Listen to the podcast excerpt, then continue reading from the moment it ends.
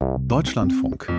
Campus und Karriere. Mit großem Engagement ist die Volkshochschule Bergisch Land unterwegs. Eine Ausnahme in der deutschen VHS-Landschaft? Oder hat sich das Angebot der Volkshochschulen insgesamt geändert? Ist es vielleicht, wie der Kursteilnehmer eben sagte, nicht mehr so angestaubt? Das wollen wir besprechen mit Julia von Westerhold, Direktorin des Deutschen Volkshochschulverbandes. Schönen guten Tag. Guten Tag, Frau Jan.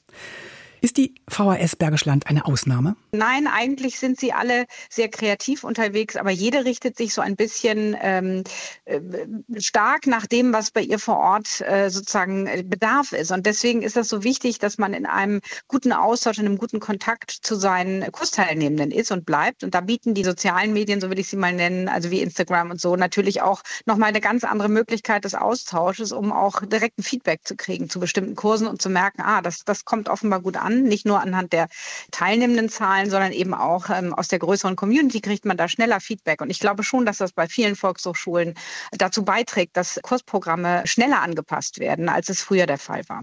Warum hat die Volkshochschule ein verstaubtes Image? Wir haben es gehört. Es ist ja eigentlich der Gedanke, gute Bildung für alle Menschen, die sich teure Fort- und Weiterbildung nicht leisten können. Also die Idee ist ja eigentlich eine eher progressive und dennoch das verstaubte Image.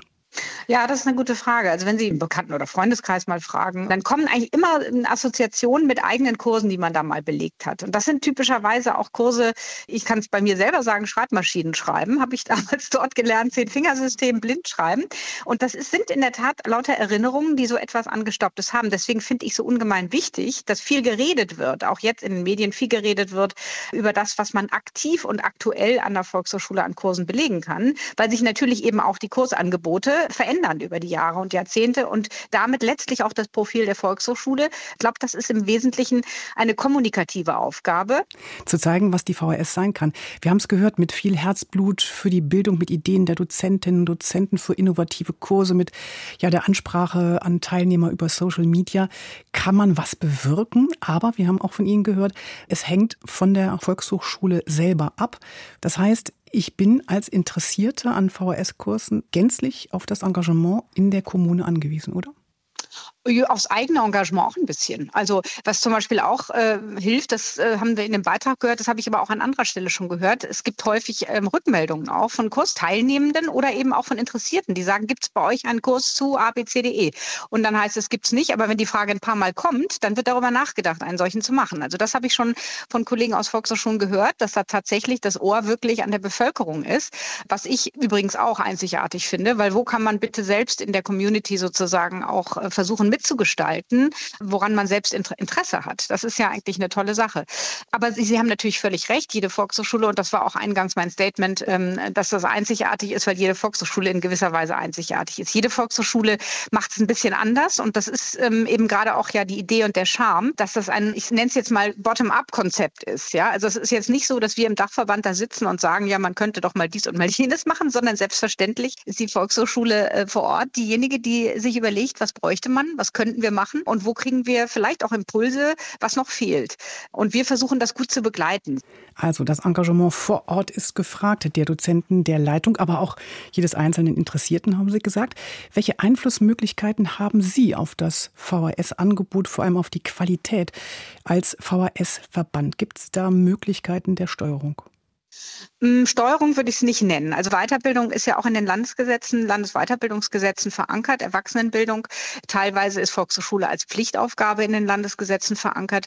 Und dementsprechend gibt es in den einzelnen Ländern selbstverständlich auch Qualitätsversprechen beziehungsweise Qualitätsstandards, die eingehalten werden. Also da ist der Dachverband eher weniger gefragt. Was der Dachverband aber macht, also was wir machen, ist, dass wir teilweise eben auch mit Mitteln von Zuwendungsgebern von Bundesebene Projekte und Programme bereithalten, die wir den Volkshochschulen zur Verfügung stellen, die sie also in ihrer Arbeit mit einbeziehen können, wenn man so will, curriculare Unterstützung, Materialien, die vor Ort zum Einsatz kommen können. Und damit können wir natürlich, wenn man so will, ein einmal erstelltes Produkt oder Programm flächendeckend zum Einsatz bringen und können damit mittelbar mitgestalten.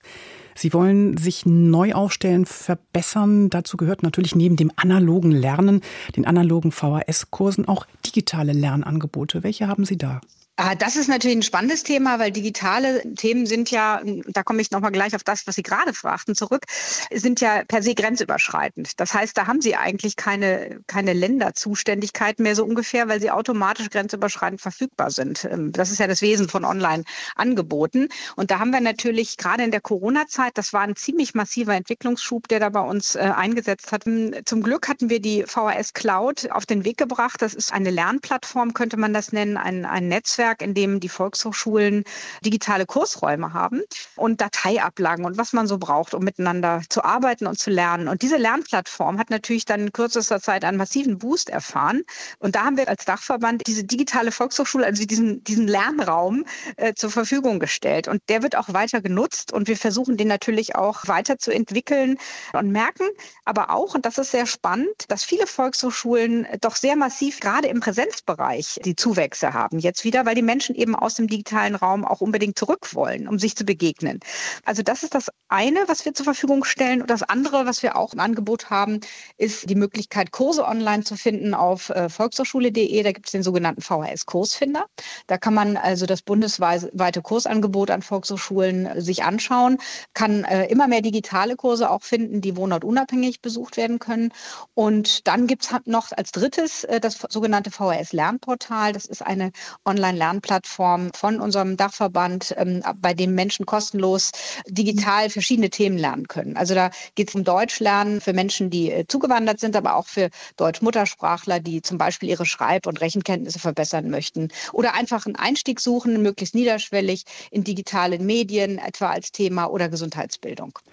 Eine lebenslange Lernreise mit der VHS, ob analog oder digital.